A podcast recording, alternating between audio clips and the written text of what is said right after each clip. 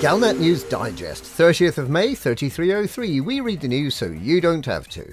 In this week's news, Code cocks up in blockade blunder.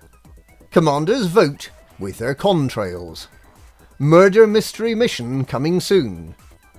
Elites most hated. Code cocks up in blockade blunder. The once famous pirating organisation, The Code, has caused confusion over an announcement about a blockade. The Code announced its intention to blockade system HR 6241 against the Children of Raxxla with a kill on sight order for all non code ships until its demands were met. Unfortunately, it used a font that no one could read. When eventually the message was decoded using a very big magnifying glass, it turned out that the code had forgotten to say what its demands were. The code's public relations expert, Gluttony Fang, resigned last week over a disagreement about mode invasion. It appears that without his expert guidance, the code might have trouble organising a drinks party in a distillery. Commanders vote with their contrails.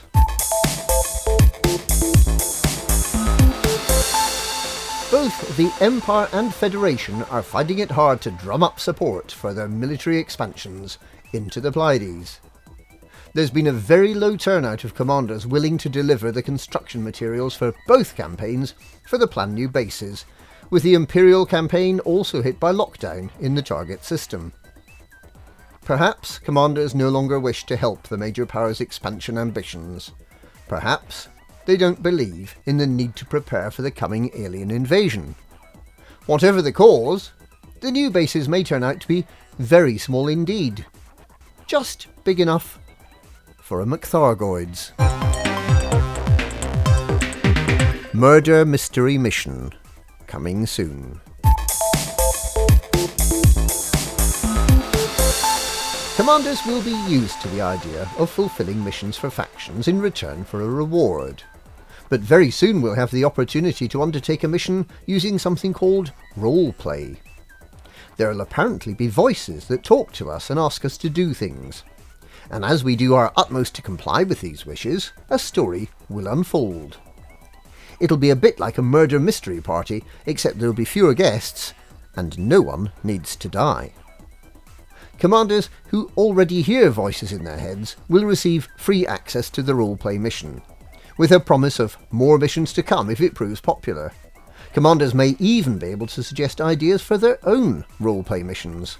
We can only hope that these roleplay missions don't distract commanders from completing real missions. Elites Most Hated An article entitled an interview with one of Elite Dangerous's most hated has been removed from news feeds after it was discovered that no one had heard of the most hated commander in question. We would provide more information about the article, but we can't remember the commander's name. And that's this week's Galnet News. Galnet News, we read the news so you don't have to.